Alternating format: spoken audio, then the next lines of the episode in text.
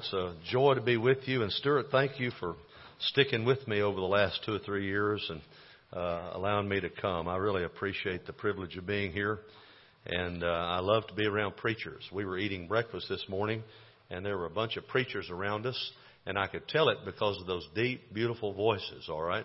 And uh, so I, I said, Y'all must be preachers. They said, We sure are. And uh, so I, I hope they're here. I'm preaching a, amen. Just thought I'd throw that in. I, I hope that uh, you'll enjoy being in Daniel. I, I love the book of Daniel, and uh, I was in Oxford, England this summer, and I studied a course on Daniel, and it is the perfect, perfect song, uh, the perfect uh, uh, book for us to be preaching out of right now. Because how many of you know that we're in a culture collision? Anybody know that out there? These four Hebrew boys found themselves in a foreign culture and absolutely was a collision, and yet they stood for the Lord. And that's what I want to talk to you today about. You know, I believe one of the most effective ways to begin any soul winning encounter is to share your testimony. How many of you share your testimony on a regular basis? Anybody out there? I want to tell you, that's one of the most powerful things in the world. Tell them what your life was like before you met Jesus. Tell them how you realized that you came to realize that you needed Jesus. Tell them how and when you met Jesus in salvation, and then tell them what your life is like since you met Jesus. Kind of like the blind man. Once I was blind, but now I can what? See. See, you, you know a testimony right there. You, you'll never forget that blind man's testimony in John chapter 9.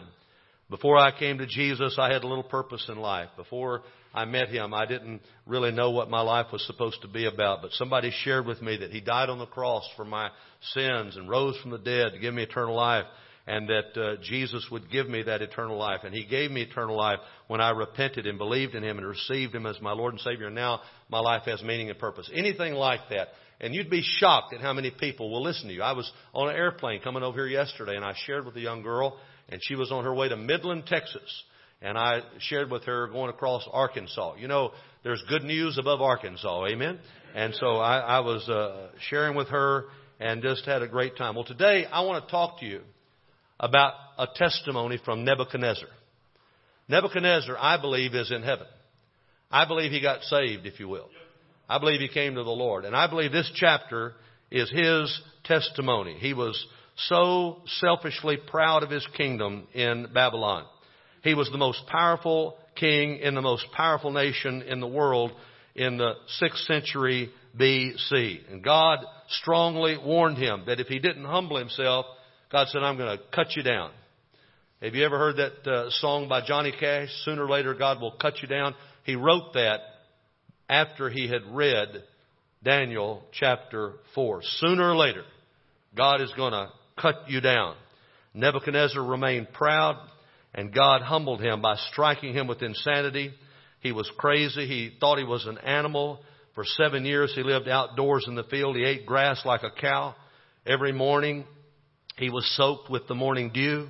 In the summertime, uh, there, and, and you know that Babylon, that's uh, Iraq and uh, and Iran over in that area, and it's 110, 115 degrees every day. So in the summertime, he burned up. In the wintertime, it gets below freezing there. He was freezing. He was out in the fields and his hair became long and matted and filthy like the feathers of an eagle. His fingernails and his toenails became sh- sharp and long like the talons of a bird. And he went totally crazy until he looked up. He looked up to God. And I want to tell you, when you look up to God and you're looking in repentance and faith, God's looking down with grace. When, when repentance and faith get together with grace, good things happen. And uh, this man looked up and he came out with a testimony and he said in verse 25, the Most High is ruler over the realm of mankind and bestows it on whomever he wishes. He also learned what we read about in verse 37, that all the works of the King of heaven are true and his ways are just and he is able to humble those. He is able to humble those. He is able to humble those who walk in pride. You know, sometimes preachers can deal with pride. Sometimes deacons can deal with pride. Sometimes Christians can deal with pride. We, we like ourselves. We want to be somebody. We want to really count and we want sometimes too much. Uh, I, I want to say this to you. If your business has been successful, when's the last time you got your employees together? If your church has been successful, when's the last time you got your staff together and you just got on your face before God and said, Lord, if it wasn't for you, we wouldn't be anything. We wouldn't have any success. Do you voice your accomplishments publicly? Do you put them on social media to let everybody know, hey, we're baptizing a lot of people. Hey, we're growing at our church. Nothing wrong with bragging on God, but sometimes that can really ease over into bragging on yourself. The Bible says in Proverbs 16, 18, pride goes before destruction and a haughty spirit before stumbling. Let's stay little enough for God to use us. Let me talk to you today about the power of a personal testimony. Uh, three points. My wife says if I saw a car wreck, I'd see three things about it. That's okay. All right. Number one, God's warning confronts our pride. God's warning confronts our pride. Aren't you glad that God at least, when you're proud, proud, proud and prideful, aren't you glad that He warns you? He confronts your pride. Look at verse 1. Now, this is by far the longest point. It's 27 verses, and we're going to walk through every bit of it. Nebuchadnezzar, the king, to, to all the peoples, nations, and men of every language that live in all the earth, may your peace abound. It has seemed good to me to declare the signs and wonders. We thought that was just in the book of Acts, but it's in the Old Testament too the signs and wonders which the Most High God has done for me. How great are His signs. How mighty are His wonders. His kingdom is an everlasting kingdom. His dominion is from generation to generation. Guys, this is from a man that had been changed by Almighty God. You can tell even in the preface here, in the opening statement, he's saying, God has done something awesome in my life. He's talking about the greatness of God. He is the most high God. How great are his signs and how mighty are his wonders. He had experienced God miracle, God's miracles. He had had dreams and God had interpreted them for them through Daniel. He had seen Shadrach, Meshach, and Abednego come out of a, a fiery furnace and seen the fourth man that was the Lord Jesus Christ, the pre-incarnate Lord Jesus Christ, the angel of the Lord in that fire with them. He had seen some great things. And he says the Lord's kingdom is an everlasting kingdom his dominion is from generation to generation. I'm just a little earthly king, but I know somebody that's going to be ruling long after I'm gone. And then in verse 4 he said, I, Nebuchadnezzar, was at ease. Underline that in your Bible. I was at ease in my house. I was flourishing in my palace. Herschel Hobbs used to say, if poverty has slain its thousands, prosperity has slain its tens of thousands. He was at ease. He was flourishing. He was prospering. He was wealthy. He was rich. He was so wealthy. Anybody you know is nothing financially compared to this guy. And the Bible says in Amos 6 verse 1, Woe to those who are at ease in Zion. Woe to those who are at ease in Zion. God doesn't want us to be at ease. Jesus said to his disciples in Matthew 26:41, keep watching, keep praying that you may not enter into temptation. The spirit is willing, but the flesh is weak. We've got to watch. We've got to pray. We've got to watch and we've got to pray so that we don't enter into sin. We've got to watch and we've got to pray anticipating the coming of our Lord. We cannot be complacent. We cannot be at ease. We cannot become fat cats like Nebuchadnezzar and be at ease. We, we can't be vulnerable to the devil. We can't be at risk with our own pride or God will cut us down. Verse 5, he said, I saw a dream. It made me fearful. And these fantasies as I lay on my bed and the visions in my mind kept alarming me. So I gave orders to bring into my presence all the wise men of Babylon that they might make known to me the interpretation of the dream. Then the magicians, the conjurers, the Chaldeans, the diviners came in and I related the dream to them, but they could not make its interpretation known to me. I just want to say this to you. If you preach through Daniel, these guys were as useless as you get. These are a bunch of losers. If they were on your staff, you would fire them, I'm telling you. These guys never get it right. I have no idea why he kept them. They weren't good for anything and yet he keeps consulting them. You know, after a while, you know, if, you know, if someone makes a mistake once in a while, you get it. But if they never, ever, I mean, if they're batting zero, let's go, let's go make a trade, alright? Let's, uh, let's get a better deal. Verse 8, but finally Daniel came in before me. His name was Belteshazzar, according to the name of my God. And he's talking, he's not there saying that he's, he is, was worshiping the God uh, that the old pagan god. He was just saying, "This is my God. His name. I, I named him after that God." And in whom is a spirit of the holy gods. That's the Holy Spirit. I related the dream to him saying, O Belteshazzar, chief of the magicians, since I know that a spirit of the holy gods is in you, and that no mystery baffles you, Tell me the visions of my dream, which I have seen, along with its interpretation. Now, these were the visions in my mind as I lay on my bed. I was looking. Behold, there was a tree. This is a very common image in the Bible. There was a tree in the midst of the earth. Its height was great. The tree grew large. It became strong. Its height reached to the sky. It was visible to the end of the whole earth. Its foliage was beautiful. Its fruit abundant and in it was food for all. The beast of the field found shade under it. The birds of the sky dwelt in its branches. All living creatures fed themselves from it. I was looking in the visions in my mind as I lay on my bed, and behold, an angelic watcher, a holy one, descended from heaven. This angelic watcher, this angel that was watching him, God is saying, I'm watching everything you do. King, I'm watching you closely. To whom much is given, much is required. I want to say this to you. We are accountable to God. We are, God is watching. He is watching everywhere we go, everything we do. It doesn't matter where you are. God is watching. He's got his angelic watcher there.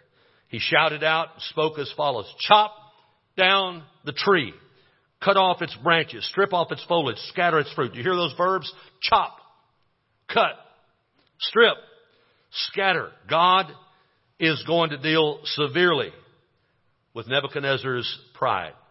Let the beast flee from under it and the birds from its branches. Not only would it affect him, but it would affect his citizens. Yet leave the stump. There's the grace of God with its roots in the ground but with a band of iron and bronze around it in the new grass of the field, and let him be drenched with the dew of heaven. Notice all of a sudden he starts, stops talking about it, the tree, and he uses personal pronoun. He talks about him. Let him be drenched with the dew of heaven. The tree represents Nebuchadnezzar, verse 15. And let him share with the beast and the grass of the earth. Let his mind be changed from that of a man, and let a beast mind be given to him and let seven periods, that's seven years of time pass over him. This sentence is by the decree of the angelic watchers and the decision is a command of the holy ones in order that the living may know that the Most High is ruler over the realm of mankind. How many of you are glad of that today? Anybody? The Most High God is ruler over the realm of mankind and bestows it on him, whom he wishes and sets over it the lowliest of men. He's rebuking Nebuchadnezzar. He said, look, I even put the lowliest of men in charge at times. So don't think just because you're in this position, Nebuchadnezzar, you're some big shot. Sometimes I use small things, small people in great ways. This is the dream which I, Nebuchadnezzar, King Nebuchadnezzar, have seen. Now, you, Belteshazzar, tell me its interpretation inasmuch as none of the wise men of my kingdom is able to make known to me the interpretation. But you are able, for a spirit of the holy gods is in you. Now, God gave Nebuchadnezzar the terrifying dream, and God gave Daniel the terrifying meaning and warning. Look at verse 19. Then Daniel, whose name was is Belteshazzar, was appalled for a while as his thoughts alarmed him. The king responded and said, Belteshazzar, don't let the dream or its interpretation alarm you. Belteshazzar replied, Lo, O my lord, if only the dream applied to those who hate you and its interpretation to your adversaries. Notice here, Daniel's response is respectful. He actually liked Nebuchadnezzar. He knew the dream was speaking against Nebuchadnezzar, and yet he wished that it was not, it was not aimed at him. I want to say this to you. Nowadays, we think it's safe game. It's okay to take shots at people who are in high office. I want to say that even if you disagree with somebody, if you're a Christian, you don't have the luxury to talk negatively about somebody else. You hear what I'm saying? You quit talking bad. You quit trashing people on the internet. You quit trashing people on social media. God help us. And if you don't, God says, I'm going to cut you down. I'm going to cut you down. We need to be kind we can disagree with somebody's position without being mean toward them. Did you know that? I don't care who they are. We've got to love them, especially in this day where we're talking about presidents, and everything else. Look at verse 20. The tree that you saw, which became large and grew strong, whose height reached to the sky and was visible to all the earth, and whose foliage was beautiful, its fruit abundant, and in which was food for all, under which the beasts of the field dwelt, and in whose branches the birds of the sky lodged. It is you, O King. For you have become great, you have grown strong, your majesty has become great, it has reached to the sky, and your dominion to the end of the earth. Biblical scholars have noted how similar these words are to the prophet Nathan when he rebuked David and said, Thou art the man. Told him that parable about a man who only owned one little lamb and this rich king that had all this, all this livestock came and stole this little lamb away. And David said, Oh, that man ought to be killed. He said, You're the man. You're the man. That's exactly what Daniel was saying here. You're the man, King Nebuchadnezzar. Verse 23, in that the king saw an angelic watcher, a holy one descending from heaven and saying, chop down the tree, cut it down and destroy it, yet leave the stump with its roots in the ground, but with a band of iron and bronze around it in the new grass of the field, and let him be drenched with the dew of heaven. Let him share with the beast of the field until seven periods, seven years of time pass over him. This is the interpretation, O king. This is the decree of the Most High, which has come upon my Lord the king, that you, be driven away from mankind. Your dwelling place be the beast of the field. You be given grass to eat like cattle and be drenched with the dew of heaven. Seven periods of time will pass over you. You're going to be isolated from all people. You're going to live with the animals out in the field. You're going to eat and act like an animal yourself. You're going to lose your mind, be exposed to the elements of nature, and it's going to last for seven years until you repent of your pride. He says, until you recognize that the Most High is ruler over the realm of mankind and he bestows it on whomever he wishes. If Nebuchadnezzar, if you don't repent of your pride, God's going to humble you and show you who was really in charge. Nebuchadnezzar was ruling instead of God, instead of under God. And Daniel foretold Nebuchadnezzar that he would, he also told him that he would soon after that eventually repent after seven years and when he did, God would restore him. Look at verse 26. Here's a, a hope, a, a thread of hope here, verse 26. And in that it was commanded to leave the stump with the roots of the tree. Your kingdom will be assured to you after you recognize that it is heaven that rules. This is the only time in the Old Testament that heaven is used as a synonym for God. Then in a gripping plea, Daniel begs Nebuchadnezzar to repent and humble himself. He says in verse 27, Therefore, O king, my advice, may my advice be pleasing to you. Break away now from your sins. Break away now from your sins by doing righteousness. Now is the time to repent. You don't have much time. Right now, King, deal with your sin. Break away from your sins. Start doing righteousness. By, by the way, that's repentance. When you stop doing the wrong thing and you start doing the right thing. That's repentance. And break away from your iniquities by showing mercy to the poor. Talk's cheap. Talks cheap. Take care of your servants, not just yourself, O king. Humble yourself. Repent of your sins. Help other people. Do this, O king, in case that there may be a prolonging of your prosperity. In other words, who knows? God might be gracious to you. I wonder if I'm talking to somebody right now that's dealing with pride. They say, we're preachers. What are you talking about? That's what I'm talking about. I wonder if I'm talking to somebody that's dealing with some pride. Maybe you've been successful academically. Maybe you were successful as an athlete. You know, I used to be an athlete, and the older I get, the better I was. Maybe you have been blessed vocationally or financially. Maybe you've received some recognition. Maybe you're a tree that's grown taller than others. And now you're walking in pride, I want to warn you. God can cut you down.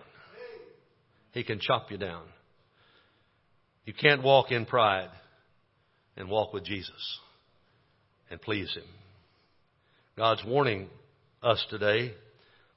Jesus said in Matthew 23:12, "Whoever exalts, I love the whoever's by the way in the Bible. Whoever exalts himself shall be humbled. Whoever humbles himself shall be exalted. Matthew 23:12. James 4, 6. God opposes the proud, but gives grace to the humble. You'd better humble yourself before God has to do it for you. You don't want God opposing you, humbling you. God loves you too much to let you walk in pride. He's warning you this morning, just like he warned King Nebuchadnezzar. He's telling all of us, repent of our arrogance, our egotism, our pride. God's warning confronts our pride. Number two, this, this will be a lot quicker. God's discipline corrects our pride.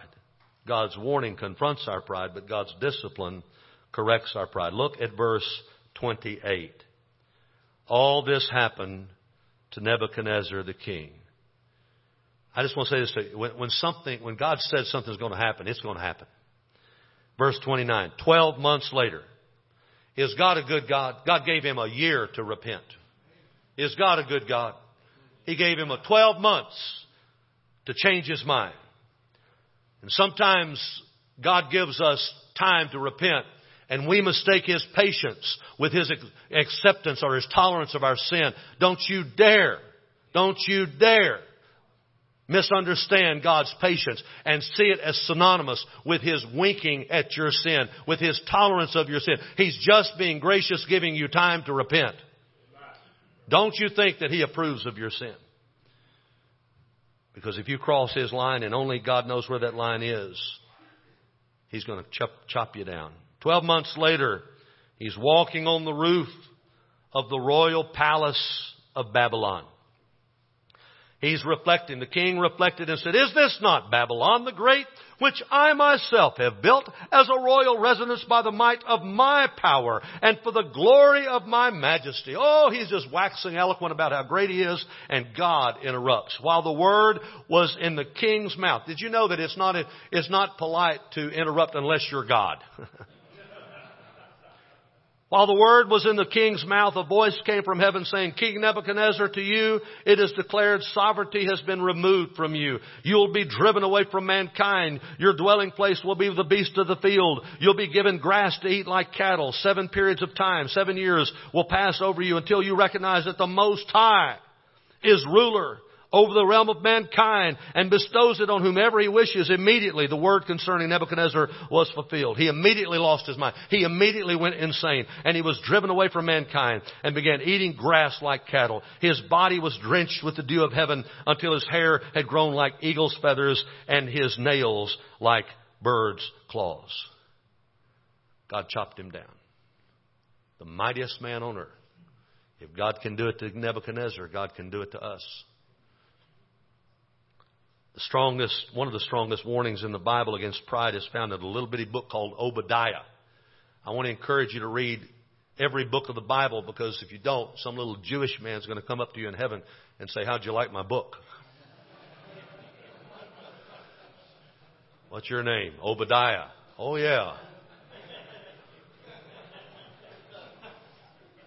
Obadiah 1 4. There's only one, so four. Though you build high like the eagle, God says, though you set your nest among the stars, from there I will bring you down, declares the Lord. Nebuchadnezzar had built a high nest like an eagle in Babylon. He held on to his pride, but God knocked him out of the nest, made his hair look like eagle's feathers, his nail look like bird's claws, because he had built a high eagle's nest.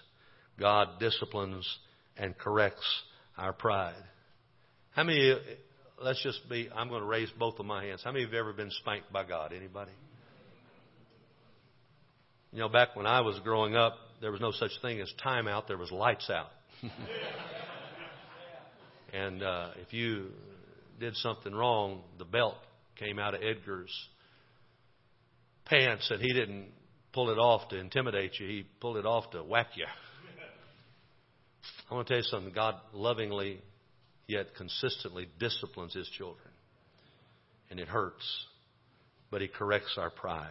If you're flirting with sin, I don't know how else to say it, sir. Stop. Stop. Or God's going to cut you down. God's warnings confront our pride. God's discipline corrects our pride, but praise His name, God's glory conquers our pride. Look at verse 34. For seven years, Nebuchadnezzar lived out under the discipline of God, out in the field, ate grass, other wild foliage like a cow, hot in the summer, cold in the winter, all alone, tortured mind, insane. But after seven years, listen to this, verse 34, but at the end of that period, I, Nebuchadnezzar, raised my eyes toward heaven. Hallelujah. That's enough to make a Baptist shout. It reminds me of that verse that Charles Spurgeon heard one cold, snowy morning in England. He was a young boy trying to learn, a teenager learn, trying to learn how to be saved. And he went to a primitive Methodist church. It was so cold, the preacher didn't make it. And a lay preacher was up there preaching, trying to do his best. And all he could say was, he reread and over and over Isaiah 45:22. Look to me, God says, and be saved. Look to me and be saved, all you ends of the earth, for I am God and there is no other. Spurgeon said, even though he'd been trying to earn his salvation, there were about 15 people there. He said, he looked straight at me and said, young man, Spurgeon on the back row, look to Jesus Christ. Look, look, look. You have nothing to do but look and live. Spurgeon said, I saw at once the way to salvation. I know not what else he said. I didn't take much notice of it. I was so possessed with that one thought. I'd been waiting to do 50 things, but then I heard that word, look. What a charming word it seemed to me. Oh, I looked until I could almost have looked my eyes away. There and then the cloud was gone. The darkness rolled away. The, that moment I saw the sun and I could have risen, I could have risen that instant and sung with the most enthusiastic of anyone of the precious blood of Christ and the simple faith which looks alone to Jesus. Nebuchadnezzar, like Spurgeon, looked to God in repentance and faith and he was saved. And the king looked to God, when he looked to God in faith, as quickly as his sanity had left him, it returned. He says, but at the end of that period, I, Nebuchadnezzar, raised my eyes toward heaven and my reason returned to me. And he starts praising God. And I blessed the Most High. I praised and honored Him and who lives forever. His dominion is an everlasting dominion. His kingdom endures from generation to generations. All the inhabitants of the earth are accounted as nothing, but He does according to His will in the host of heaven and among the inhabitants of earth. And no one can ward off His hand and say to Him, what have you done? At that time my reason returned to me and my majesty and splendor were restored to me. He got his sanity back. He got his throne back. For the glory of my kingdom and my counselors and my nobles began seeking me out. So I was reestablished in my sovereignty and the surpassing greatness was added to me. He got his life back. But now it's all blessed with humility. And then he says in verse 37, Now I, Nebuchadnezzar, praise and exalt and honor the King of heaven, for all his works are true and his ways are just, and God, he is able to humble those who walk in pride. Don't tell me this man's not in heaven.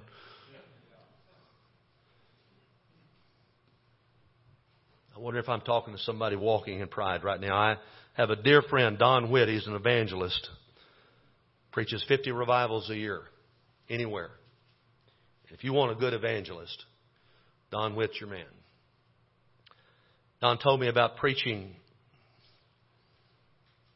at a meeting recently at a crusade in one of the Carolinas. He said he was out there and the hurricane was coming, the aftermath of the hurricane, so they had to go indoors and they had been having 1,500 people and they had to go in a church that didn't seat close to that, about maybe 800 and they were just all piled up. And so at the end of the invitation, he was preaching a sermon called When Jesus Passes By. He went to each section and says, Jesus of Nazareth is passing by. Give your heart to Christ and be saved. Jesus of Nazareth is passing by give your heart to Jesus tonight and be saved. He went to all the sections and then he went up to the, the choir loft because people, it was so crowded, they were sitting up there. He goes up there and he says, Jesus of Nazareth is passing by. Give your heart to Christ tonight. He said there was this young teenage girl right on the front row sitting by obviously her mother and a, a man and later found out it was daddy. The, the man's head was bowed in prayer and that little girl had a hard look. She was a teenager and she was looking at my friend Don and just kind of staring him down. He looked her right in the eyes. Jesus of Nazareth is passing by. And then he said, he said, I felt so strongly led of God to say this, and this may be the last time he passes by. This happened three weeks ago. Gave the invitation. The little girl rejected. Nothing. That was on a Thursday night. Don flew home on Friday when the plane touched down in Memphis for him to drive back to where he lives just outside of Milan, Tennessee. He got a phone call from the preacher. He said, You got a minute? He said, Yeah. He said, You know what happened last night, that little girl? He said, Yeah. He said, That was her daddy praying for her. Her two siblings got saved this week during the revival, and the daddy was praying. He was weeping and praying that she would be saved too. She rejected Christ, and that night, the next morning, she got ready to go to school, got in her car, got in her truck, literally, she drove a truck. And on the way to school, lost control, wrapped it around a tree, and she was killed. A lot of times we think about God just cutting down older people. You know what? None of us knows how much longer we have. And I've been a preacher a long time. And I can tell you, there's been times when I was really walking with the Lord. Sometimes I wasn't as close to the Lord as I should have been. And I love you. I'm not here to beat you up. But I will just tell you this. If you're walking in any kind of pride or any kind of sin, I just want to encourage you. Repent. Do it now. Do it now. Don't make God cut you down. Let's share our testimonies, guys. Let's go out and tell people about Jesus because God will humble those who walk in pride. I don't want anybody to go to hell, do you? I don't want anybody to go to hell. So let's go tell them and let's warn them that if they don't, they're going to face God He's going to cut them down. Father, in the name of Jesus, I pray that we will be humble, that we will be holy, that we will be hungry for you. Thank you for Nebuchadnezzar. Thank you for Daniel being so nice to him that he'd listen to him. And thank you, Lord God, that even though that man went crazy, I want to thank you, Lord, that there's hope for anybody. If there is hope for a man out in the field, acting like an animal, eating like an animal for seven years, there's hope for us. God, help us to walk humbly with our God and with our fellow man. In Jesus' name I pray. And if that's your prayer, say amen. Amen. Thank you for letting me be with you today. Lord bless you.